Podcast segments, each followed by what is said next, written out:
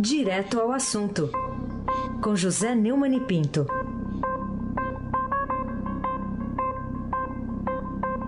Oi, Neumani, bom dia. Bom dia, Raíssen Abac, o craque. Bom dia, Carolina Colim, tintim por tintim. Dia.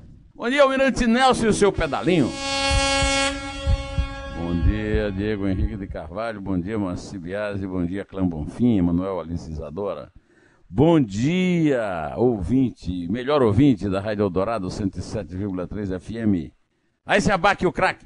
Ô Neumann, o que, que, na sua visão, tem por trás do, do ataque do presidente da Câmara, Rodrigo Maia, parecendo até que queria humilhar o, o ministro da Justiça, Sérgio Moro, é, para se esquivar de colocar em votação lá na casa o projeto anticrime que foi entregue lá ao Congresso já pelo ministro? É, muito irritado, o presidente do, da Câmara chegou ontem ao Congresso, à noite, dizendo que Moro estava confundindo as bolas e que ele era um funcionário do Bolsonaro. É que o Moro tinha enviado uma mensagem durante a madrugada cobrando que Maia desse celeridade ao pacote anticrime apresentado por ele ao Congresso em fevereiro. No texto, o titular da Justiça teria acusado o deputado de descumprir um acordo. Então, numa resposta ríspida, o Maia pediu respeito ao Moro e afirmou que ele era o presidente da Câmara, cargo que tem atribuição de definir a pauta de votações da Casa. Aliados, o deputado disse que o ministro estava sendo inconveniente pelo gesto e que não havia descumprimento nenhum de acordo. Ele disse que teve, fez um acordo com o Palácio Planalto que priorizaria na pauta da Câmara a aprovação da reforma da Previdência, considerada crucial para a gestão de Jair Bolsonaro, e que, na sequência, colocaria o texto de Moro para tramitar. Essa foi a segunda vez que o Moro cobrou diretamente o Maia, em menos de uma semana. Né? Primeira no sábado, quando o deputado recebeu o ministro no churrasco dos. no converscote dos suspeitos, como eu chamei no artigo que eu publiquei ontem. É, na, aliás, o último a sair do converscote foi o ministro Dias Toffoli, abraçado, assim, com. Eu tenho uma foto no meu blog, eu publiquei essa foto, uma foto dando o último convidado do churrasco aparentemente já à noite, é, praticamente pendurado né, no, no, no, anfitrião.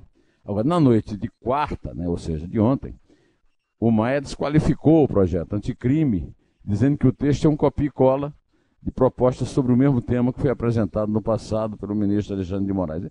Eu não fiz ainda essa comparação, mas não, qual é o problema se for fico? Quer dizer, tanto o, o, o Moro não pode realmente cobrar nada do, do Maia, como é, porque é, até o, o, Maia foi grosseiro, né, como você disse, chamando de funcionário do, do Bolsonaro, e ele é de outro poder, né?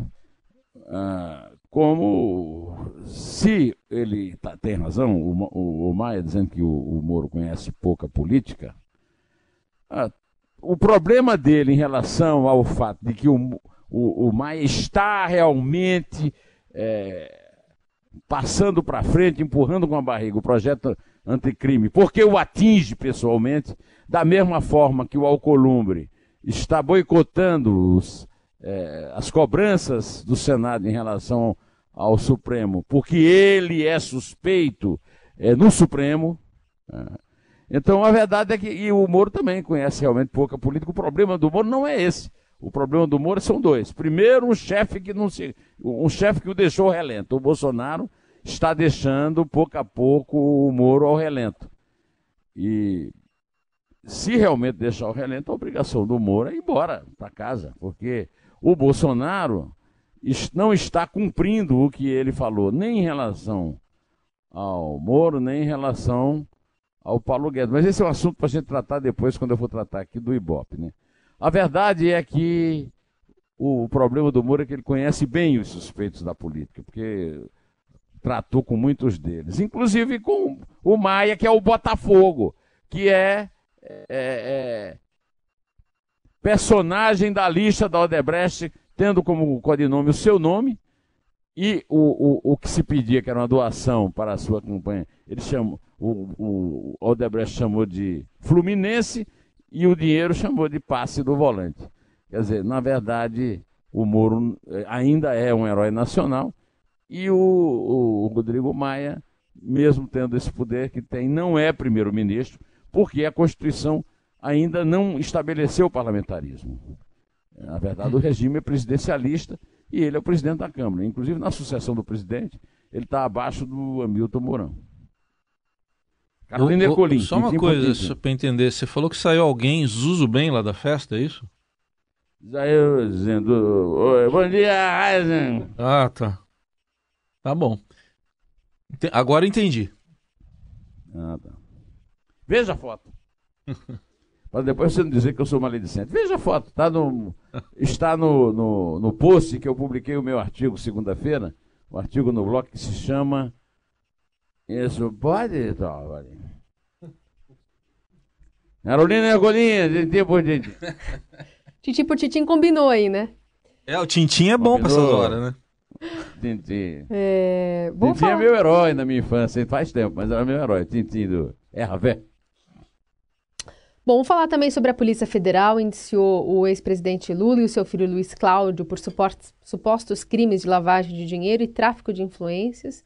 Essa investigação que tem como base aquela delação da Odebrecht por apagamentos à empresa de marketing esportivo Touchdown, de propriedade do próprio Luiz Cláudio. Que interpretação você faz dessa ação da PF?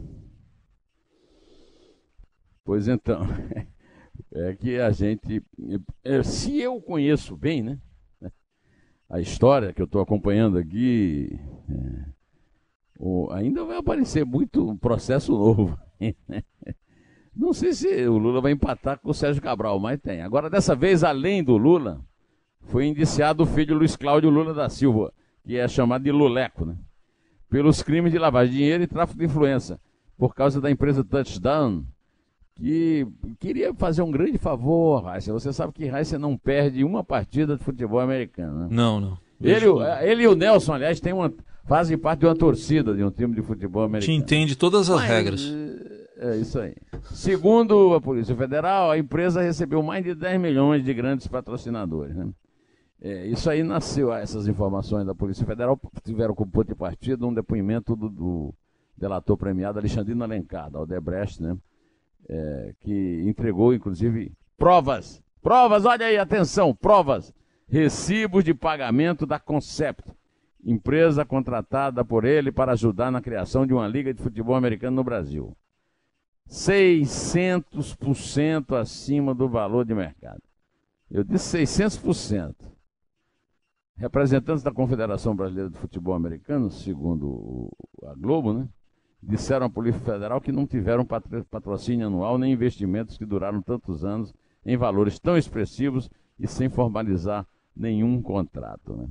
No entanto, eu não sei se você. Você tem. Você tem acompanhado, Heisen, hum. o, o antagonista? Vejo, tô, sempre estou vendo. É? Sim. Pois então, você viu o, o, o antagonista publicou é, um, um tweet né, hum. em que a, a Glaze Hoffman e o Paulo Pimenta dizem que a Lava Jato está preparando armação contra o Lula. Uhum. Você viu esse, esse, vídeo? Não cheguei a ver recentemente, é, eu vi a notícia. Rapaz. É. É. Alerta! Lava Jato prepara armação contra Lula. Vamos ficar atentos e denunciar. Ah, pois é. Ah, segundo o antagonista, Lula está mesmo é apavorado. Vamos, vamos, coitado. Então é isso aí, vamos em frente, porque o tempo passa, o tempo voa, meu amigo. Hum. É, Mas agora, agora é a vez do Abac e o craque. Vamos para outro destaque aqui, que é a mais uma denúncia, 29 denúncia por corrupção e lavagem de dinheiro contra o ex-governador do Rio, Sérgio Cabral, do MDB, o ex-chefe da Casa Civil dele, o Regis Fischner, pelo Ministério Público Federal. 29, você vê alguma originalidade na denúncia? Vejo. 29, eu tenho impressão que, que música no Fantástico já tem aí três vezes, não, três vezes nove. É. Né? Sei lá quantas vezes. Quase dez, né? Quase dez é, vezes. É, quase dez, é, quase dez. É, dez seriam trinta, né? Falta uma, falta uma. Não, não, nós não podemos. Agora, no Guinness, eu duvido que alguém já tenha respondido assim a 29 processos na justiça é, por corrupção e lavagem de dinheiro. Né? E você esqueceu do, do coronel da Polícia Militar, Fernando França Martins. Eles foram denunciados pelo Ministério Público Federal por corrupção passiva e lavagem de dinheiro. O coronel foi denunciado por pertinência à organização criminosa. Então, você veja como uma coisa realmente dá razão ao Crivella, que nós vamos comentar daqui a pouco. Isso é uma esculhambação. Um coronel da PM pertencendo a uma organização criminosa. E a, opinião, a operação, como é que chama? Consigliere. É um dos braços da Lava Jato no Rio. O Regis Fischer é um personagem nosso aqui, né? Porque ele era chefe da Casa Civil e o cara que é, fazia a movimentação toda do dinheiro, né? Mas foi solto, né? Ele foi solto. Foi solto é, por um cunhado né? que pertence. Aliás, o Regis Fischer também deve entrar na Lava Toga, porque o Sérgio Cabral já disse que ele, o Regis Fischer, participaram da indicação de muitos ministros das Supremas e Superiores Cortes de Justiça. Né? De acordo com a denúncia do Ministério Público Federal, esse indicador de ministros foi nomeado secretário estadual da Casa Civil para garantir os arranjos jurídicos necessários para viabilizar os planos do Sérgio Cabral. Num relato mencionado na denúncia, Cabral confirma o pagamento de mesadas e bonificações a título de propina. Bom, só para terminar, você perguntou se era original, se havia alguma coisa nova. Ele está condenado a 198 anos de prisão. E está preso desde novembro de 2016. Carolina Ercolim, tintim por tintim. Neumani, vamos falar sobre essa economia aí do, da reforma dos militares, a reforma da Previdência dos Militares, foi apresentada ontem pela equipe econômica, enaltecida aí pelo ministro Paulo Guedes. É, a economia prevista está lá em torno de 10 bilhões de reais, ou seja, 11% do que era previsto. É. Aliás, ontem a equipe econômica tentou convencer, né? Tem até uma análise, eu achei é, muito, muito lúcida da, da Cida Damasco aqui do Estadão, tentando fazer uma comparação aqui na, na Previdência dos Militares. Uma coisa é uma coisa e também é outra, né? Porque tentou se convencer é. de que é uma essa coisa economia... E a outra. Né? E a outra. Muito é. bom, muito bom o texto da Cida. É uma coisa e a outra. E a, você está você tá diminuindo aí a, a economia de 10 bilhões e 450 milhões. Ou seja, nada. Não é verdade, Carolina? É, é em 10 anos. Né? 10 anos. Era para ser 97, né? Era para ser 97 é, bi. É, é, pois então. Em 20 anos, o impacto é de 33 bilhões e 650 milhões. Né? O, o, o, Bolsonaro foi lá entregar ao Congresso a proposta de reestruturação do sistema de proteção social das Forças Armadas. O aumento vai custar 86 bilhões e 850 milhões. É, o governo está devendo uma reestruturação das Forças Armadas há tempo. Agora, vamos ver o que é que o Bolsonaro teve a dizer sobre isso quando entregou, por favor, Almirante Nel. Humildemente eu faço um apelo a todos vocês, peço celeridade, sem atropelo, para que essas propostas, essa e a outra, no máximo meio do ano, chegue ao ponto final e nós possamos sinalizar que o Brasil está mudando. Bueno, eu também faço apelo para os senhores congressistas para, apelar, eh, para aprovarem logo a reforma da Previdência Geral.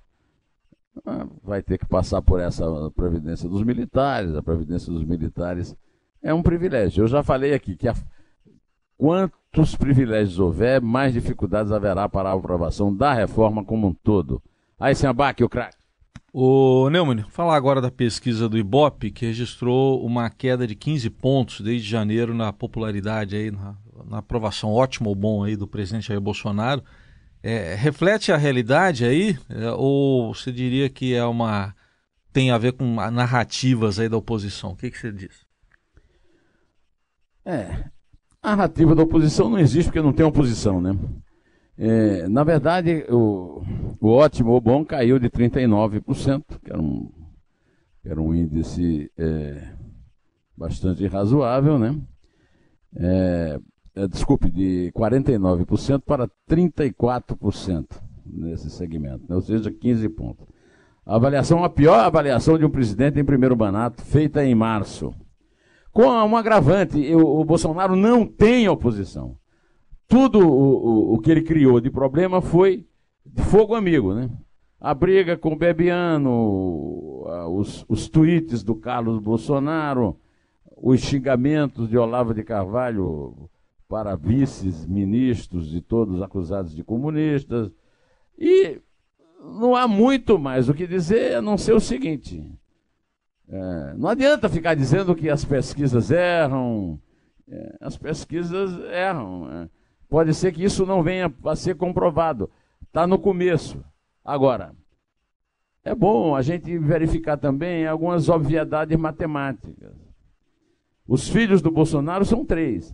Se ele resolveu governar com os filhos, vai ser difícil obter vitória no Congresso, ele tem, na verdade, dois congressistas né, da família, o, o senador Flávio e o deputado Eduardo, né? E também na, na opinião da, da opinião pública. O Bolsonaro parte do pressuposto de que ele foi eleito pelas redes sociais. As redes sociais deram uma grande ajuda, mas não, são, não representam tudo. Basta ver, eu já citei isso aqui, ele tem 10 milhões de seguidores no Facebook. É impressionante. Mas 10 milhões é nada no eleitorado brasileiro, né? ele foi eleito já tendo votos no primeiro turno de muita gente que não aceitava os candidatos comprometidos na Lava Jato. É, era, muita gente que não aguentava mais o PT, e foi uma coisa boa se livrar do PT e do MDB, que era sócio do PT, e do PSDB, que depois nós sabemos também que era sócio do. do mas não basta isso. Não basta. Ele segundo a Constituição, ele tem que governar para todos os brasileiros. Ele prometeu isso no discurso. E está governando para os, os fiéis acólitos das redes sociais, brigando com todo mundo por causa disso. A, até a hora em que ele perceber que não é por aí. Então, e tem mais outra. Depois de eleito, o Bolsonaro é, se apoiou em dois ícones da opinião pública. Primeiro, o herói Sérgio Moro do combate à corrupção.